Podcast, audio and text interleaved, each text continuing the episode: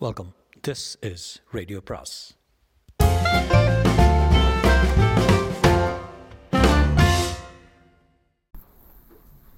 அனைவருக்கும் அன்பு வணக்கம்.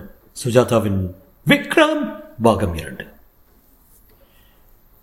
பிரா என்றால் உங்களில் பலருக்கு மென்மையான கன்னி பெண்கள் நெஞ்சத்தில் அணிந்த கச்சணிகள் நினைவுக்கு வரலாம். ஆனால் இந்த கதையை பொறுத்தவரை பிரா என்பது பெண்களின் மார்பகத்துக்கு எந்தவித தொடர்பும் இல்லாத bureau of research and analysis என்கிற அரசாங்க அலுவலகம்.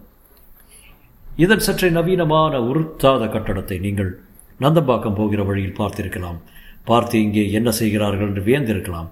அதன் பித்தளை பிரகாச பெயர் பலகை அத்தனை சொல்லவில்லை தான் கட்டடம் மிக அமைதியாக இருக்க உள்ளே போகன்வில்லா கொடிகள் அணிந்திருக்கும் அணைத்திருக்கும்.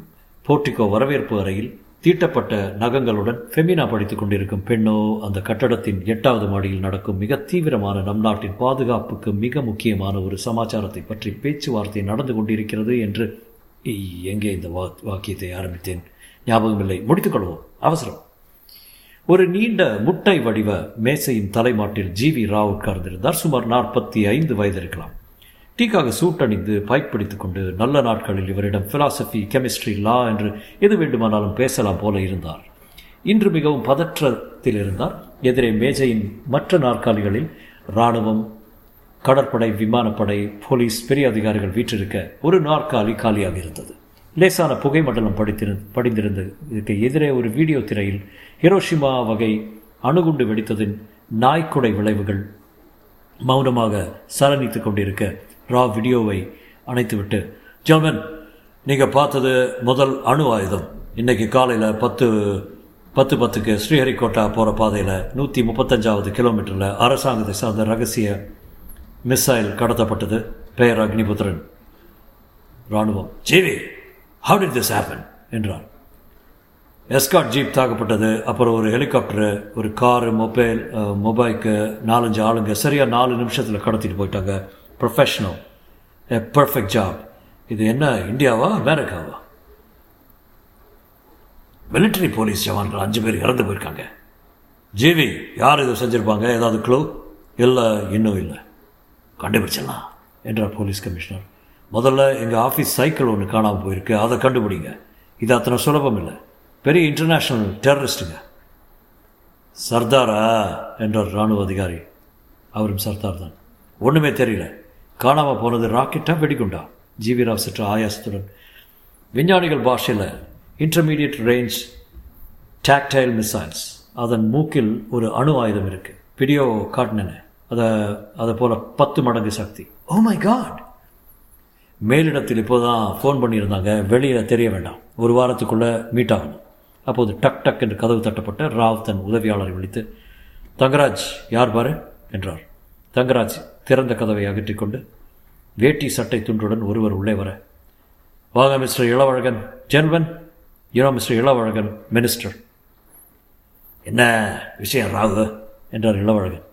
என்னவோ பேசிக்கிட்டாங்க ஏதோ காணாமல் போயிடுச்சாமே. சாரி கொஞ்சம் லேட் ஆயிடுச்சு. வண்ணார்பேட்டையில் ஒரு தண்ணி தொட்டி திறந்து வச்சுட்டு வர லேட் ஆயிடுச்சு. என்ன காணோம்? ஜீவரா பொறுமையிடம் மிஸ் ஆயிடுங்க தமிழில் சொல்லுங்கள் ஏவுகணை பானம். அதாவது இங்கே பற்ற வச்சா அங்க தள்ளி போய் விழும் ஆ? ஆமாம் சிவகாசி சமாச்சாரம்? இல்லைங்க கொஞ்சம் பெருசு. ஆயிரம் மைல் கூட தள்ளி போய் விழும் மேலும் அதன் முனையில் ஒரு அணு ஆயுதம் இருக்குது அணுகுண்டு மாதிரி இருக்குது இளவழகன் யோசித்து அதாவது இந்த ஜப்பான்காரன் வெடிச்சானே அது மாதிரியா? ஜனங்க செத்து போயிருமில்ல ஐயையோ. ராவு அது குழாந்துறியா எங்காவது நம்ம ஊர் ஆம்பூர் பக்கம் வெடிச்சு கிடிச்சு போக போகுது. இப்போ தான் கரும்பு போட்டிருக்கோம். ஆமாம் அணு ஆயுதம்னா நாம் செய்கிறத செய்கிறது இல்லைன்னு மக்கள் மன்றத்தில் இதை பாருங்க அதுக்கெல்லாம் இப்போ நேரம் இல்லை. என்னப்பா? தங்கராஜ் அவரிடம் அவசர டெலக்ஸை கொண்டு வந்து கொடுக்க அருகே பவ்யமாக நின்றான்.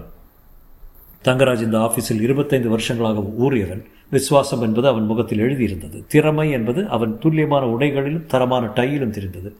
இது இப்போ தான் சார் வந்தது டெலக்ஸ் வந்தது ராவதை படித்து பார்த்து இராணுவ விமான கடற்படை அதிகாரியிடம் காட்டினார்.